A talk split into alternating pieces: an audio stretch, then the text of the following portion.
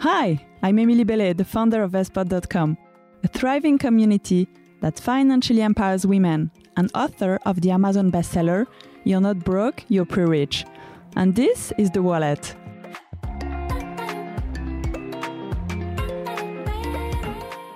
The Wallet is here to help you make better financial decisions by talking honestly about money.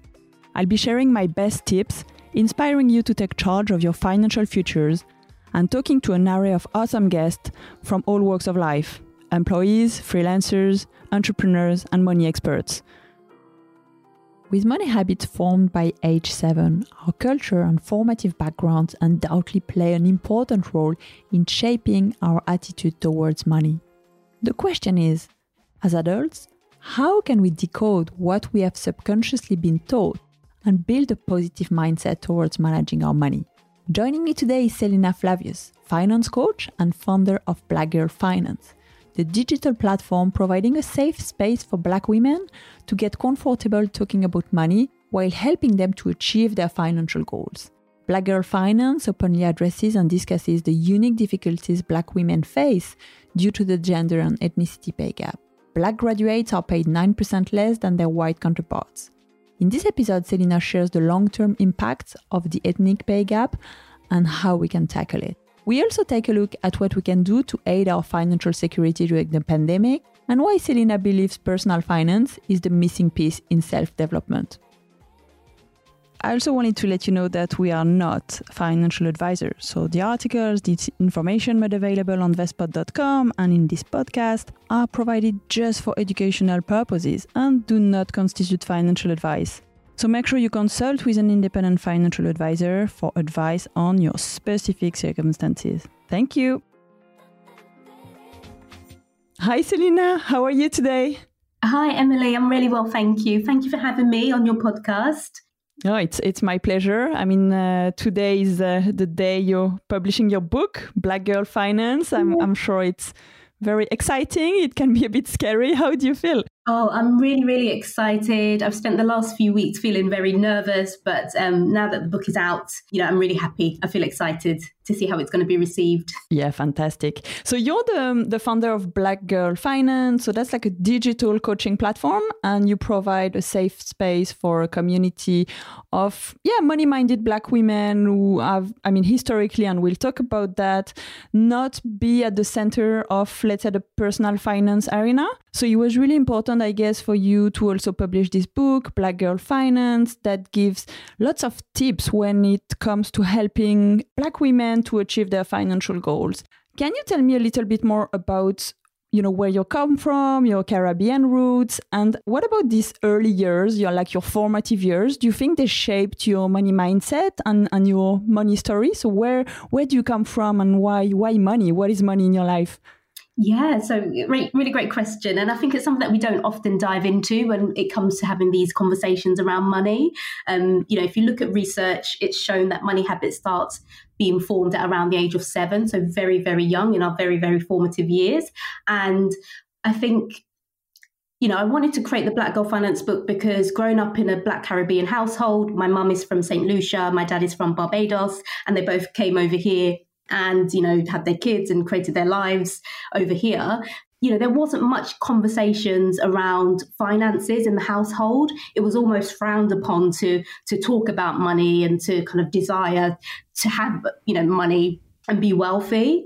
And i think just through the process of writing the book as well it's made me really look at the cultural influences around money. So you know, we see certain patterns in, in certain kind of ethnic minority groups uh, in terms of relationships, for example, and, and who handles and, and makes them the financial decisions.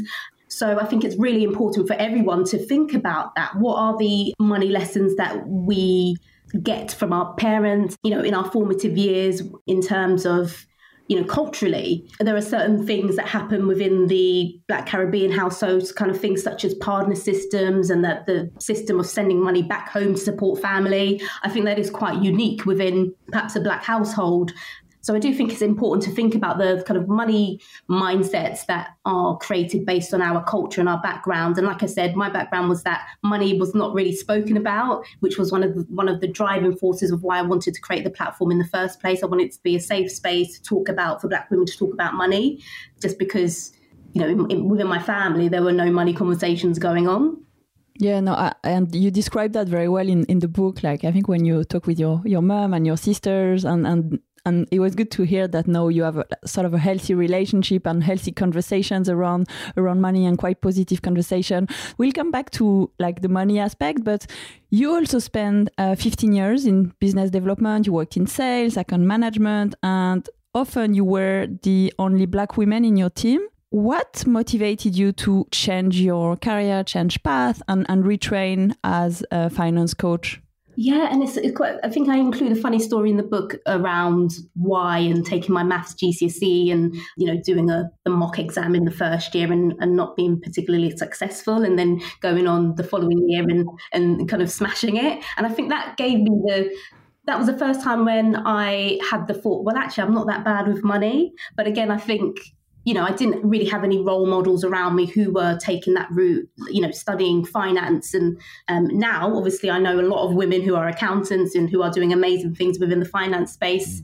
Um, but back then, which was quite a while ago, I didn't have many role models. So it, it, was an idea that I toyed with, but I quickly um, put that aside. I was always interested in kind of science and kind of biology. So that's the route that I took. But that little voice in my head that you know, was interested in money and finances and maths and, you know, followed Warren Buffett really closely and followed Rich Dad Poor Dad author Robert Kiyosaki. I, I was reading all of those books at the same time as having my career in business development. So that that that money and wanting to do something in it didn't go away. And, and I guess um, creating the Black Girl Finance platform was my way of marrying the two loves, you know, supporting women. I've always been a big advocate of women. And, and back in the day, I set up, me and my twin sister, I've got a twin sister, I should say, we set up a, a sister circle and we met a few times, but it quickly fizzled out. It was before it was popular to, to have a sister circle. But um, you know, the Black Girl Finance podcast is marrying my two loves, which is, you know, supporting women and then also the kind of money and finance space. Yeah. So when when when it comes to to setting financial goals or setting goals, I mean, I guess the the book was was a big one. I mean, how do you go about um, you know setting these goals and with all the temptations to spend? What guidance do you have for for all of us to to stick to our goals? I mean, especially at the beginning of the year. Yeah, last year with the platform, I was doing a, like a monthly accountability call. So it was a group of women we got together each month, and we would you know clearly define what our financial goal would be for the month for the next few months and then come back together each month and just talk about it. You know how did we get on? Did we and then also as part of that process you would set an action task to take. So for me in my own personal you know goal planning I, f- I feel like i've had the most success when i've you know decided on what the goal is and not just made a decision about it set a date and a deadline for when i'm going to take the actual next step towards that goal. So one of my goals last year was to remortgage and it, was just you know setting a task to simply just you know go out there and speak to a, a, a mortgage advisor or a mortgage broker by this date. So rather than it just being okay well this year i'm going to remortgage and just kind of leave it. It was setting clear guidelines. And it was a similar thing when I initially got on the property ladder. I knew that by the time I was uh, 25, I had that clear goal. And if I go back to kind of the influences of, of my um, family, I know that I saw my mum getting on the property ladder when she was, must have been, you know, coming up to 40. There was no fanfare about it. It was just something that she did. But I had that example growing up. And I remember the kind of man from the right to buy scheme because she had a council property, which she, you know, leveraged the right to buy scheme to get on the property ladder. Um, you know, coming around and talking to her about it. And although when she got on the property ladder, it was done without any fanfare. You know, nowadays, if someone gets on the property ladder, it's on Instagram, it's on Twitter, everyone's celebrating it, as we should. I think that's a great thing. But I always had that example. So for me, getting on the property ladder was, you know, once I started working, was something that I really wanted to do. So when I made that final decision that okay, I'm coming up to my 25th birthday, I'm going to get on the property ladder. I had it all kind of all kind of mapped out, and I started doing things things such as you know improving my credit score, speaking to a mortgage broker, which was something I was really kind of apprehensive about. Luckily, at the time, the first time round, I had my sister. I got on the property ladder with my sister, so we kind of joined together and um, went through that process together. So that was really helpful. So I do encourage people to you know have that team or speak to people who have already done what you want to do, who have gone through that same experience. I think it really helps. They may be able to recommend someone to you, they may be able to give you some hints and tips about it. And I think that's really important as well. Having that, having people that you can speak to and knowing who you can speak to. And again, that was one of the things that I wanted to create with Black Girl Finance, having providing those resources, those connections to get you towards your goal, and also having that accountability and having it really clearly dated and time stamped for when you want to achieve your goal. And if it moves, that's fine. If you have to change the, the date, that's absolutely fine you know, don't beat yourself up too much, but it's just kind of, I guess, staying laser focused on your financial goal, whatever it may be. It could be, you know, paying off debt. It could be saving, building up your emergency fund. I think these are really good tips. And yeah, for me, writing your goals is really important. And because, you know, you, you have them in your mind, you're working towards it really hard. But also having, yeah, having some partners because we're talking, you know, personal finances. Obviously, it's personal. We all have very different circumstances. You know, your goals are going to be different from my goals. But if we start talking about them, if we start talking about the way we manage our finances and also how we feel about money. I think that can be really helpful. And you're you're definitely not alone. There's you know tons of people uh, having the, the, same goals or sharing different financial objectives. So yeah. i think leveraging people around you and your community and talking about money is really really useful. And i guess that's you know what's what you're doing with with with your community. You talk about paying yourself first and that payday is pay myself first. Day what does this mean? And, and how can we can we take inspiration for, from this when we manage our personal finances? Yeah, um, I will say it's something that I read. So, like I said earlier, I, I consumed a lot of other personal finance books, and it's something that was always in there that idea of making sure that whatever you earn, you keep some money back for yourself. And I'll, you know, be completely honest with you, when I was first reading these concepts, I, I, literally didn't know what it meant. So I didn't practice it. And um, I went through a period of time whereby I was just living payday to payday, which I, again, I talk about in the book. And it's just by experience, basically. And that's the, that's the reason why I'm a big advocate of paying yourself first. So it just means to me that every payday, I simply on the day, and, and, obviously with all of the apps that we use, and um, you know, with our phones these days, all the finance apps we have, you often get a notification when it's payday or when that money comes in. And what I do straight away is just log into my account and I just transfer a sum of money into my savings account to not be touched for the month. And the reason why I do it that way is because when I was doing it the other way, which was, you know, waiting until the end of the month and then transferring what was left over, I never had any money. And that was simply because, you know, week three of the month, something would happen. A friend would suggest that we go somewhere or do something, and I'd be in, you know, and also towards the end of the month as well. I'd also be thinking about everything that I didn't get to do the previous month, and, and that money would be tied up, you know, in, in something that maybe I'd delayed or, or didn't purchase or delayed because for whatever reason, maybe I didn't have the money last month. So I, I do, I, I, don't talk about it in the book, but I, one of the things on my journey that I've learned also is I hate the idea of kind of waiting until payday to actually do something to purchase something because I do feel like sometimes we can that can put us in a cycle whereby you know we're so anxious to do what we've delayed doing that by payday we've already allocated that money to something else without giving much thought to the rest of our finances and how we're going to survive for the for the rest of the month you know I hate when people say oh, I'm just waiting until payday to do this I'd rather you kind of saved up for it and then done it um, and paying yourself first allows you to have that res- that reserve you know when we talk about budgeting as well. or When I talk about budgeting in the book, it's all about having that fun money as well. I don't want people to think that managing money is just all about restricting yourself. I really want it to be clear that no, actually, you need to be doing the stuff, things that you enjoy. And paying myself first has allowed me to have so many opportunities. To, it's allowed me to do things such as study, to be able to feel confident enough to create the Black Girl Finance website in the first place to study and you know do all the things that I need to do to be able to be, be confident to to be a business owner, for example, and, and, and, put myself out there and take the time to write the book and things like that. Paying myself first has been the, the difference between kind of where I was financially previously to where I am now financially. And, and yeah, you explain that very well in the book actually, and you you share your experience of temporary financial difficulty, and and I think it was around debt and maybe credit card debt at the time where you live payday to payday. What concrete steps did you take to actually turn this around? The very first step was actually stop burying my head in the sand and actually look at my numbers.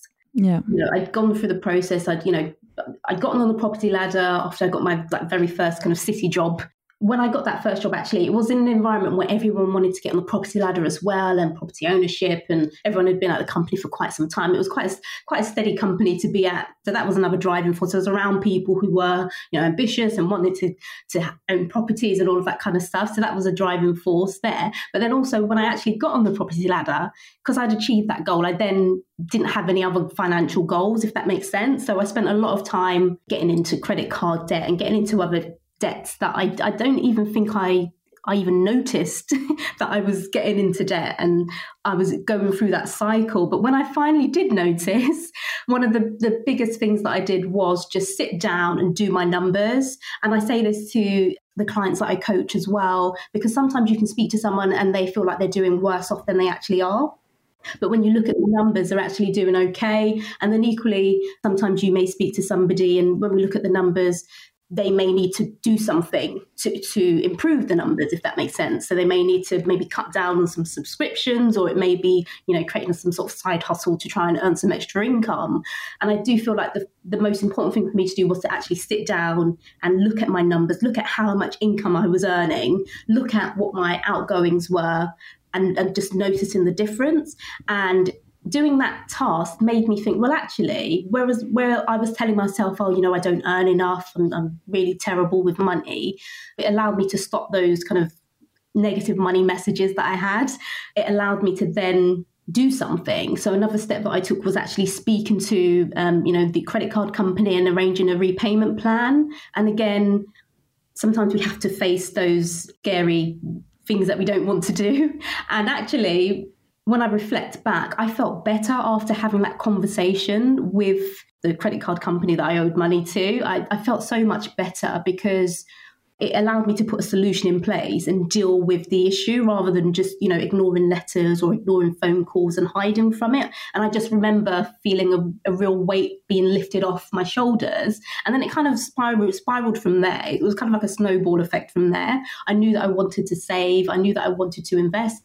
And um, again looking at the numbers i could work out how I could allocate my money into those areas that were important to me. So saving and investing was always important. Like I said, I've always been a huge fan of like Warren Buffett, but um, it kind of was a snowball effect. It allowed me to then start looking at other areas such as saving and investing after I'd got the kind of debt management side under control. No, well done for, for doing that, and, and thank you for sharing your story because I'm you know I'm sure you're you're not on your own, and, and very often when you know money we have money issues, it's really hard to open up about this, and you don't know you know where to start. But I think facing your numbers is actually such um, good advice, and it's a really good starting point. It's not an easy one, no, no. understanding where you, you, you stand and, and talk to someone, understand you know how how maybe bad or not so bad your, your situation is and, and what what you can do.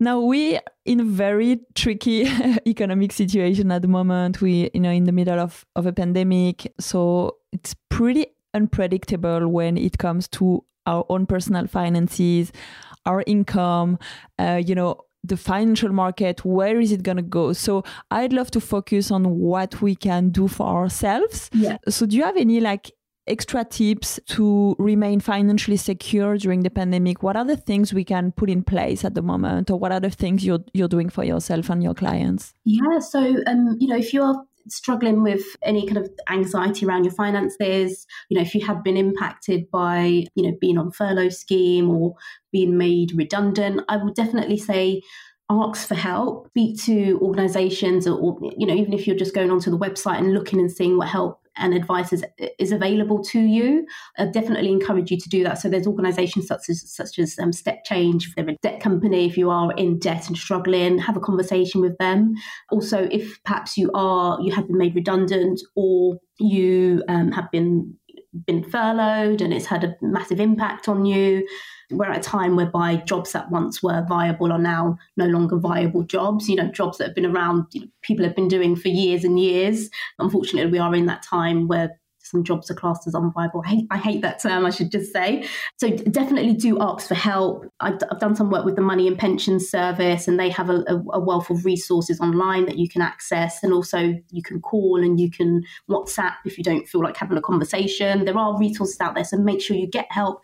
Make sure you advocate for yourself and, and, and make sure that you are getting the help that's available to you as much as is possible. Number one. And number yeah. two, if you are fortunate to be in a position whereby you you are still working and and I say this you know I know some businesses people who have their own businesses or are still at work and they are economically okay I think now is the time, particularly with what happened with coronavirus. And again, we're still in lockdown. I think I was having a conversation about this in like November, December, and we were kind of coming out of lockdown. We're now back in lockdown. And, uh, you know, we may go into even more serious lockdown. So we don't know what's going to happen. I think hopefully you would have spent the last year building up your emergency fund. You know, often when it comes to emergency fund, and even in the book, I talk about scenarios whereby the car's broken down or the boilers, you know, packed in. But COVID is, you know, impacting job security. So just ensuring you've got three to six months worth of an emergency fund saved up is super, super important. I think definitely start there. Also work on your budget. I do think as someone who never previously budgeted, I do think that budgeting is so important. And I do feel like it's important because it just allows you to recognize where you can make savings and changes and recognize what's not serving you almost with your finances. So work out those areas whereby you'll maybe a year ago it was okay to have multiple you know to have sky with all of with all of the bells and whistles for example. Maybe now you just need to cancel that and just get your netflix subscription get your disney plus subscription. You know simple changes that you can make whereby you're not impacted drastically. You still have your entertainment packages but it's just a slightly different cheaper version. And so definitely do that budget. And also within your budget as well i, I talk there's different budget budgeting methods within the book. Um, but you know know, do include some fun, but also include some savings as well. There is definitely the pensions pay gap that we see. There's also I talk a lot about the, the racial wealth gap as well, and as well as the gender and ethnicity pay gap. Because of all of these gaps, it's super, super important that we are directing our money into savings, so that emergency fund, and obviously savings for any lifestyle goals or things that you want to achieve in the medium and short term, but also long term pensions. Pensions is so important, and pensions is something that I didn't pay attention to for a very long time when I first started working.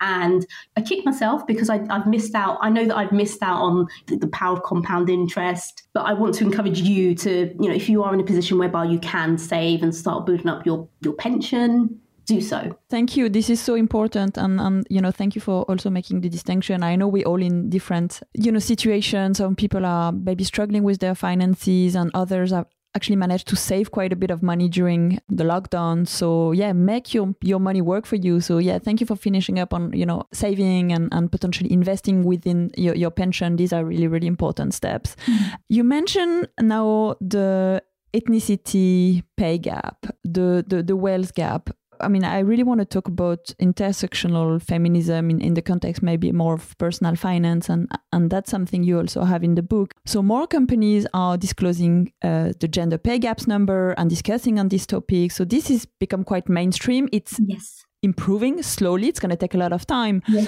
Yeah. But what we don't talk about enough is maybe around ethnicity. And in your book, you talk about the statistics from Runnymede Trust, which highlights that black female graduates are paid on average 9% less than white female graduates.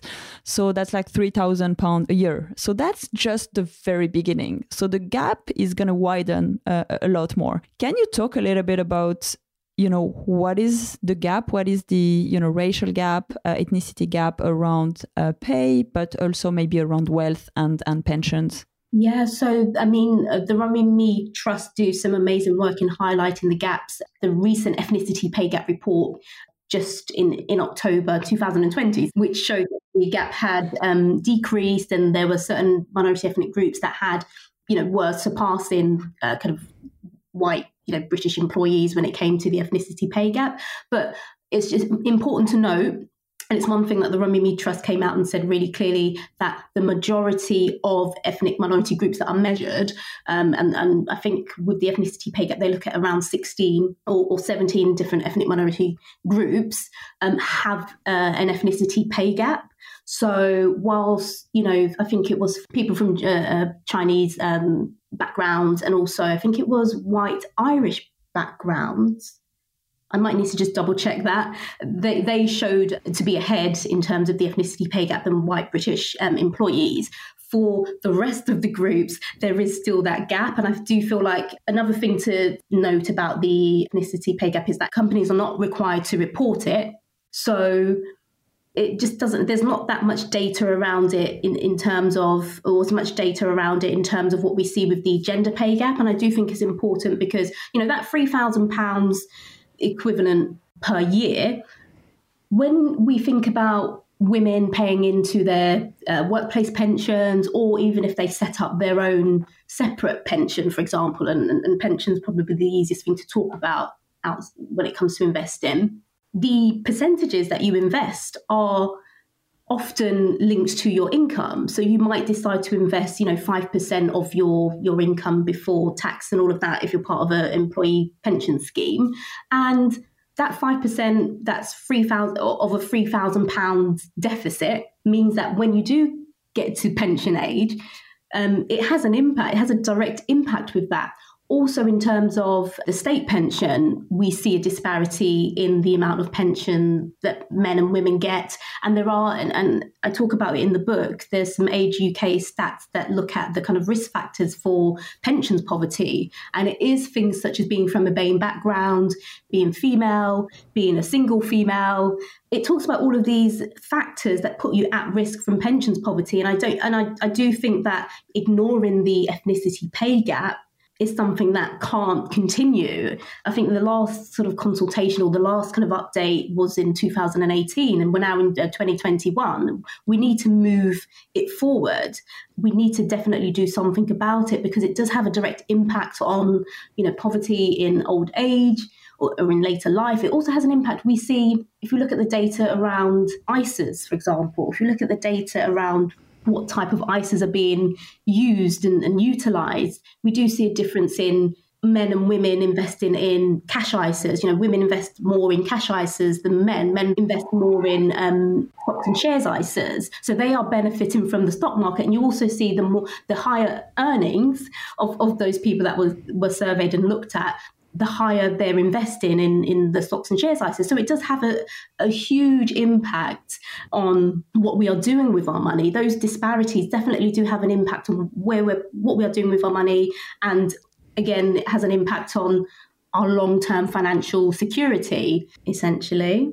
So it's really important have the conversation, to highlight it, to do something about it. And I, I really admire those organisations who are not waiting for the government to step in. Um, they are looking at ethnicity pay gaps and actually taking steps to ensure. And I mean, one of the reasons often given is the fact that there's a lack of women or people from ethnic minority backgrounds in leadership positions. So that's often a reason given, and, and, just putting steps in place to make, to make sure you're recruiting people from diverse backgrounds. And also, once you've recruited them, that there are perhaps leadership programs that will allow them to progress. Also, tackling recruitment biases um, that we see. I could go on. Basically, super, super important to talk about this. No, I think th- thank you. It's really important that you know educating your, ourselves is just the, the first step and we'll you know we'll publish all these reports but it's yeah what what can we do? So i think yeah, around recruitment around elevating other maybe voices in finance opening up about this uh, this difficult conversation. And i don't think there's a right or wrong way to do it. I think it's just you know trying opening the conversation and see where it goes. Yeah. do you have a few tips for women um, maybe you know black women who feel you know they're not paid the right amount of money for what they're doing. So if there's an issue with with the system, how how can they fight? How can we help them? And maybe do you think they can negotiate for themselves? And and how you you recognize your your worth? So I know there's the issue of the system not working, uh, but at our level, what what can we do? I think it's definitely important to do your research. And there are lots of websites out there where you can go and check and look at what the, the rate is per kind of your job role in, in industry. Like, um, is it Glassdoor, for example?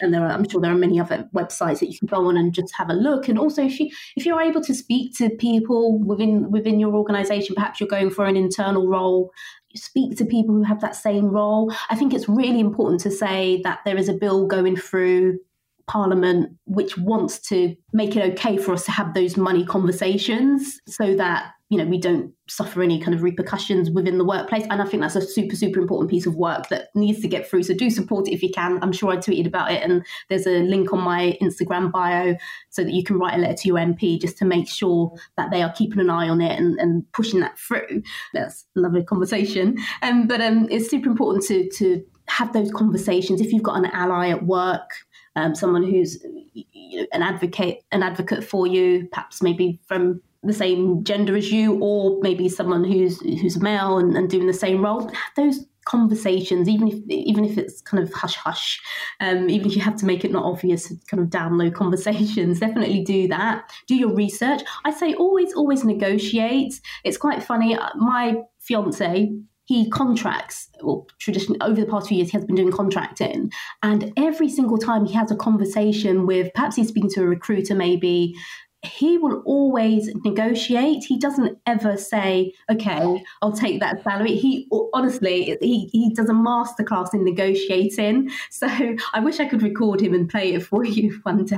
I've never heard him have a conversation if he's going through like a recruitment agency for a con. He will never ever just be like, "Yep, yeah, okay, that's fine. I'll, I'll just accept that." He will always try it, and I do think we need to as women just you know someone if you've seen if you've had that conversation around money and finances if hopefully if you've done your research you'll know what to say but you know try and add a bit of tax on there.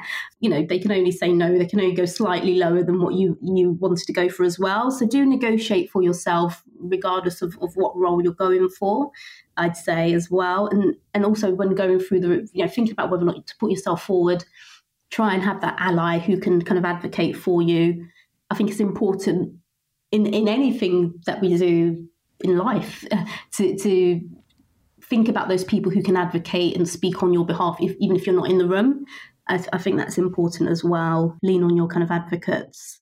No, thank you, Selina. These are these are so important, and I I agree with you. That's also not something I was doing while I was working in the corporate world, and and that's something I realized later that yeah, I mean, I think, you know, negotiating, understanding your own words, this is so important. And from, you know, the very early beginning. So again, that's something that we don't learn. We've never thought about that, but, you know, get, get started, negotiate, understand the market, understand yeah. what you can do, find allies in the workplace. And this is going to make such a big difference um, in the long term. Just another thing that I is keep a record of everything that you do, keep a record of, of that customer that's, that's giving you wonderful praise, keep a record of that time. You did that, you know, out of the box project, you know, out of your, your job description project, just so that, you know, when you do come to have those reviews, if, you know, if, if your company does give you reviews or if, if maybe if they don't if it, there's a, a, bit of a less informal process do push for those, those reviews and, and have your kind of evidence as to why you deserve it. Make sure you're noting it down in the moment rather than kind of trying to think about it a year a year later or you know when you decide to push for that review as well. Just you know that bra- kind of having that brag file i think that's also important as well. Yeah.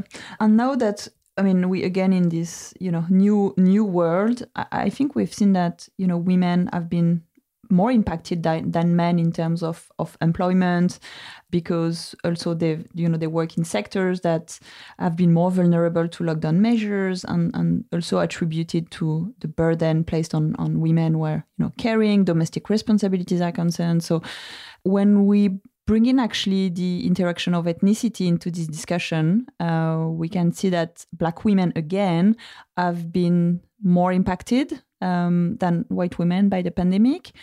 Why do you think is that? And, and again, what what can we do? Yeah, it's a really really good question, and I do think it's it's it's the fact that traditionally we are in those more vulnerable roles. I mean, if I look at my my immediate family, I don't even have to look at distant family. Um, you know, I've got a sister who's a, um, an occupational therapist, and she's been out there every single day on the front line. I've got a, my dad who's a bus driver; he's been out there every day on the front on the front line. I've got relatives who kind of do stuff in the gig economy, um, whereby there isn't that kind of um, support. You don't get, you know, sick pay and you know holidays and things like that. And then also when it comes to kind of ch- access to childcare. You know, if you're suddenly, like happened on, you know, a few weeks back, suddenly, you know, childcare was, sorry, schools were closed with a day's notice or half a day's notice. And uh, it, it has a real, real huge impact. And maybe there's not those kind of extended support systems in place to be able to just say, here, you know, so I can continue working. So you will feel a, a lot more vulnerable. What can we do about it?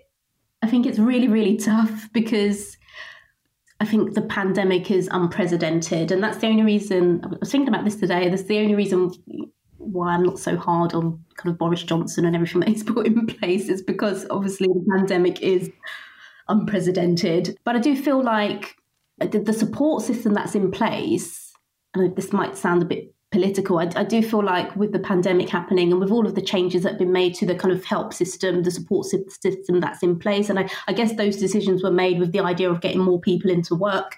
So, so in terms of the financial support, I think it could be more. It could it, it could be more, particularly at this time.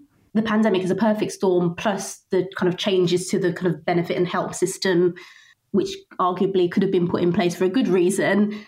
At this time, I think decisions need to be made about how we can you know more support people into work. How can, how can we support those impacted industries such as in childcare or as well just to ensure that you know women have the support so they can still work and, and, and earn the money that they need no, th- thank you so much. I think we, we're going to see like, I mean, the impact of, of the pandemic, we see it very short term, but we're going to see it over the, the years to come. So, you know, it, it's really important we, we understand these issues and, you know, we do, we do everything we can to, you know, preserve some of our earnings, preserve, yeah. you know, our savings and, and don't forget about also the, you know, the, the longer term. Thank you, Selina. Thank you so much. I want to finish with some lighter questions maybe for you. Um, so these are our quick fire questions. Five for you. Uh, what is your top financial goal? Oh, for, for 2021, I, I forget this this year. Yeah. This year going one into the other due to the pandemic. Uh, my top financial goal is around you know, Black Girl Finance and doing more coaching, doing more um, corporate gigs. I've got like a, a figure in mind that I, that I want to go for in terms of hitting for the business side of things so that I can continue to provide, provide you know coaching and services and, and, and things like that for the long term. So I've got I've got some like personal business goals in mind um, when it comes to black girl finance and that, that, that's my priority basically. Nice. All the best with this.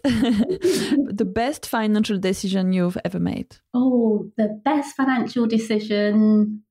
I think getting on the property ladder and the reason why is because at times when things have been quite tough, and I talk about in the book, I've been able to leverage some of the kind of equity that I've had in my property to pay off debt, for example. So when I, um, that first house that I bought with my sister, when we sold up, you know, the property price had increased and I was able to take some of that money and, you know, do a lump sum payment towards towards my debt.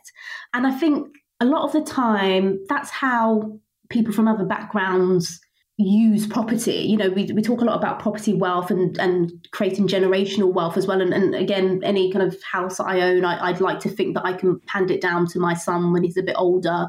I think for me, like I say, it helped me when I was in a position to sell it. And obviously, we're not all in a position to kind of sell up. And, and that wasn't, I didn't sell up because I was in debt. It was just something that was natural to happen. My sister and I decided to sell up so that we can buy, both get our own individual properties. But the fact that we, you know, that one house allowed us to then go on and buy our own separate individual properties as well, which again potentially will allow us to then pass on to our both our kind of family generation after us. Again, I think that was the the best decision for me, and also it's somewhere I can always go back to as well. At the moment, it's rented out, but it's somewhere that I can always go go back to if I need to. I know of some women who when COVID has begun, you know, they've suddenly been given notice by the landlord to move out for whatever reason, and and having that kind of stress and anxiety of having to move suddenly, having to get the money up to move, and all of that. Um, but obviously, it's a personal decision in property. I don't want it to make it seem like I'm saying yes, get on the property line. But for me, I feel like that that is the best kind of financial decision I've made because it's allowed me to build up that equity. So build up some wealth. Uh, there's a chapter in the book about net worth. You know that's a part of my net worth. And i think it can be something that will hopefully be useful not just for me and my generation but future generations in terms of my family going forward. So definitely that and also just saving and paying myself first as well if i add on a, another quick one what is the worst financial decision you've made Oh my goodness. So again, back to that kind of credit card debt. I remember being in in a maybe not necessarily the greatest relationship at the time. And I remember going into Debenhams, and Debenhams was the kind of only well, one of the only clothes shops, or the nearest clothes shop to where I lived at the time. So I remember going into Debenhams and buying bras on my um, credit card. And yeah, I, I think about it now, and it really makes me cringe because you know, at the time I hadn't even had my, my bra measured to know what was the correct size. I was buying bras that were too small on my credit card, trying to boost my self esteem because the relationship was a bit dodgy. So that's one of the things that I really think about and, and, to be honest, it wasn't just bras that just went on that credit card. There was a lot of things that went on that credit card, holidays, and, and I don't know if I talk about it in the book. There, I may have written a chapter about it. I don't know if it still makes it in there, but you know, I remember going on holiday with somebody, and we, due to poor planning, we were quite young. The we landed in the airport um, and realized that to get to the hotel, it was like on the other side of the country and it was late at night and all of that. So, you know, a hotel went onto that credit card and from there it just spiraled and spiraled and spiraled. And sooner or later, that credit card was maxed out. And, you know, all I had to show for it memories of a poorly planned holiday and, and bras that didn't fit. so that was probably things that didn't really serve me, basically. what is financial independence for you? I think financial independence for me is just being able to have choices, you know, being able to have the freedom to decide what I want to do. Um, and, and that could be, it could be just being as simple as, you know, buying a book. Um, you know, I spend a the, the last few years, I've spent a lot of money and time on you know, books and courses, whether it's the web design course to, um, you know, create the platform or doing studying to become a better kind of financial coach and to, to actually become a financial advisor. If I hadn't have got my money management, you know, or my personal finances in order, i.e., gone through that process of paying off debt and starting to save and pay myself first and becoming really kind of um, mindful of what I was doing with my money, I wouldn't have the opportunities to do the things that I enjoy and love to do and to have created the platform and to have you know been able to take the time to write the book. So I guess it's it's having the the freedom to do things that I enjoy rather than being on that kind of hamster wheel of that I'd perhaps gotten very tired of, but feeling like I've got no other choice because I was living kind of payday to, to payday without any freedom to do anything else because I, you know, my finances weren't in order. So, you know, just being in that rat, rat race, I, I guess it's described as, and, and, not being able to get off yeah. of it. So, um, financial freedom is about being able to do the things that I enjoy. Yeah. And what are the things you spend the most money on at the moment? Oh, at the moment, it is literally, well, lockdown has really curbed my spending. um, I because I'm not going anywhere, I'm not getting dressed up. So I'm not one of those people that will just kind of dress up to take pictures because you know I don't know if you if you watch um, notice my Instagram. There's not many pictures of me because I'm not. I get that from my mum. She she hates pictures, so I'm not the type of person that will just kind of post selfies all the time. Um, so I, I, definitely don't get dressed up. Um, so I'm not purchasing, um, you know, clothes or money to get dressed up. But I, like I said, um, I've spent a lot of money on courses and you know, books. If there's a book that I like, I've got my subscription to um, Audible. I love Audible, and I love just listening to a book. And and also, actually, last year before concerts were cancelled, I spent a lot of money on concerts. You know, I like music, I like entertainment. You know, I went to see Beyonce the year before. Uh, Beyonce and Jay Z the year before that was great, and I, I, like doing things like that with you know friends and family. So holiday, my, my partner and I we like to go on holiday. Um, we didn't last year because we were supposed to be getting married, but that's been delayed. Oh, yeah.